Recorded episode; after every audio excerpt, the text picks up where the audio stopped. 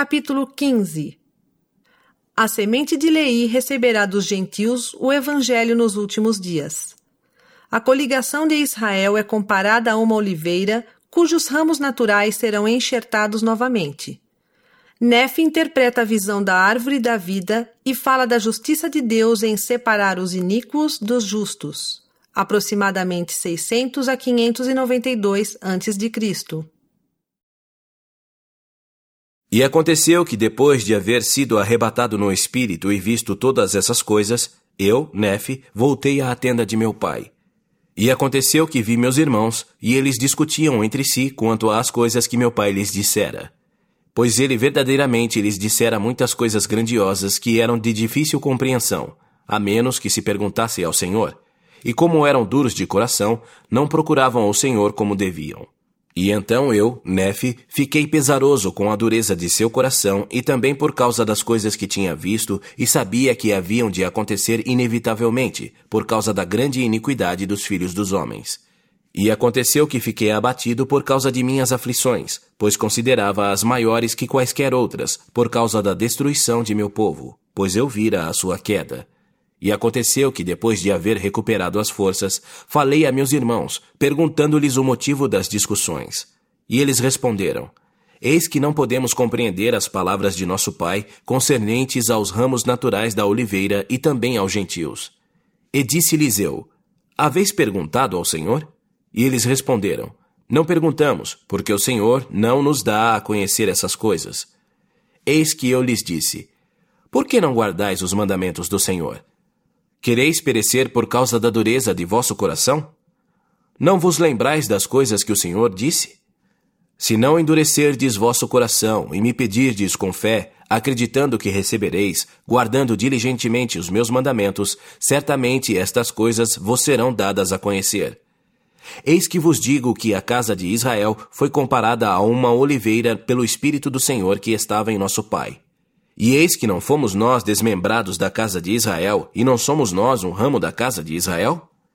E agora, o que nosso Pai quer dizer sobre o enxerto dos ramos naturais por meio da plenitude dos gentios é que, nos últimos dias, quando nossos descendentes tiverem degenerado, caindo na incredulidade, sim, pelo espaço de muitos anos e por muitas gerações depois que o Messias se manifestar em pessoa aos filhos dos homens, então a plenitude do evangelho do Messias chegará aos gentios, e dos gentios aos remanescentes de nossos descendentes. E naquele dia virão os nossos descendentes a saber que são da casa de Israel e que são o povo do convênio do Senhor. E saberão, daí, quem eram seus antepassados, e terão também conhecimento do Redentor e do Evangelho que foi por ele ministrado a seus pais. Portanto, virão a conhecer seu Redentor e os pontos essenciais de sua doutrina, para que saibam como chegar a ele e ser salvos. E aí, naquele dia, não se regozijarão e não darão graças ao seu eterno Deus, sua rocha e sua salvação? Sim, naquele dia não receberão vigor e alimento da verdadeira videira? Sim, não virão eles para o verdadeiro rebanho de Deus? Eis que vos digo: sim, eles serão lembrados outra vez pela casa de Israel. Serão enxertados, sendo um ramo natural da oliveira, na oliveira verdadeira. E isto é o que o nosso Pai quer dizer e ele quer dizer que isto não acontecerá senão depois de haverem sido dispersos pelos gentios. E ele quer dizer que isto se dará por meio dos gentios, para que o Senhor mostre aos gentios o seu poder, porquanto será rejeitado pelos judeus, ou seja, pela casa de Israel. Nosso Pai não falou, portanto, apenas de nossos descendentes, mas também de toda a casa de Israel, indicando o convênio que haveria de ser cumprido nos últimos dias, convênio esse que o Senhor fez com nosso pai Abraão, dizendo: Em tua semente serão benditas todas as famílias da terra. E aconteceu que eu, Nefe, falei-lhes muito sobre estas coisas. Sim, falei-lhes sobre a restauração dos judeus nos últimos dias. E repeti-lhes as palavras de Isaías, que falou sobre a restauração dos judeus, ou seja, da casa de Israel, e depois de sua restauração, não serão mais confundidos nem dispersos. E aconteceu que disse muitas palavras a meus irmãos, de modo que se tranquilizaram e humilharam-se perante o Senhor. E aconteceu que me falaram novamente, dizendo: O que significa isso que o nosso pai viu num sonho? O que significa a árvore que ele viu? E disse-lhes: era uma representação da árvore da vida. E disseram-me: O que significa a barra de ferro que nosso pai viu, que levava à árvore? E eu disse-lhes que era a palavra de Deus. E todos os que dessem ouvidos à palavra de Deus e a ela se apegassem, jamais pereceriam. Nem as tentações, nem os ardentes dardos do adversário poderiam dominá-los até a cegueira, para levá-los à destruição. Portanto, eu, Nefe, exortei-os a darem ouvidos à palavra do Senhor. Sim, exortei-os com toda a energia de minha alma e com todas as faculdades que possuía a darem ouvidos à palavra de Deus e a lembrarem-se de guardar seus mandamentos sempre, em todas as coisas. E disseram-me: O que significa o rio de água que nosso pai viu? E respondi-lhes que a água que meu pai viu era imundície e sua mente estava tão absorvida com outras coisas que não observou a imundície da água. E disse-lhes que era um horrível abismo que separava os iníquos da árvore da vida e também dos santos de Deus. E disse-lhes que era uma representação daquele horrível inferno que o anjo me dissera estar preparado para os iníquos.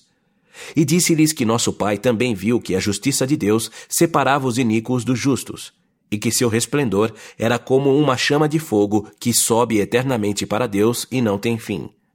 E disseram-me: Significa isso o tormento do corpo nos dias de provação? Ou significa o estado final da alma depois da morte do corpo físico? Ou refere-se às coisas que são terrenas? E aconteceu que eu lhes disse que era uma representação tanto de coisas físicas como espirituais pois chegaria o dia em que seriam julgados por suas obras, sim, mesmo as obras feitas pelo corpo físico nos seus dias de provação. Se morrerem, portanto, em iniquidade, serão também rejeitados quanto às coisas espirituais que se referem à retidão. Portanto, deverão ser levados perante Deus para serem julgados por suas obras. E se suas obras tiverem sido imundas, eles serão imundos, e se forem imundos, não poderão habitar o reino de Deus. Se o habitassem, o reino de Deus seria também imundo. Mas eis que vos digo que o reino de Deus não é imundo, e que nenhuma coisa impura pode entrar no reino de Deus. É, portanto, necessário que haja um lugar de imundície preparado para o que é imundo. E há um lugar preparado, sim, aquele horrível inferno do qual falei, cujo fundador é o diabo. Portanto, o estado final da alma dos homens é habitar o reino de Deus ou ser lançada fora por causa da justiça da qual falei. Os iníquos, portanto, serão apartados dos justos e também daquela árvore da vida, cujo fruto é mais precioso e mais desejável que todos os frutos. Sim, é a maior de todas as dádivas de Deus. E assim falei a meus irmãos. Amém.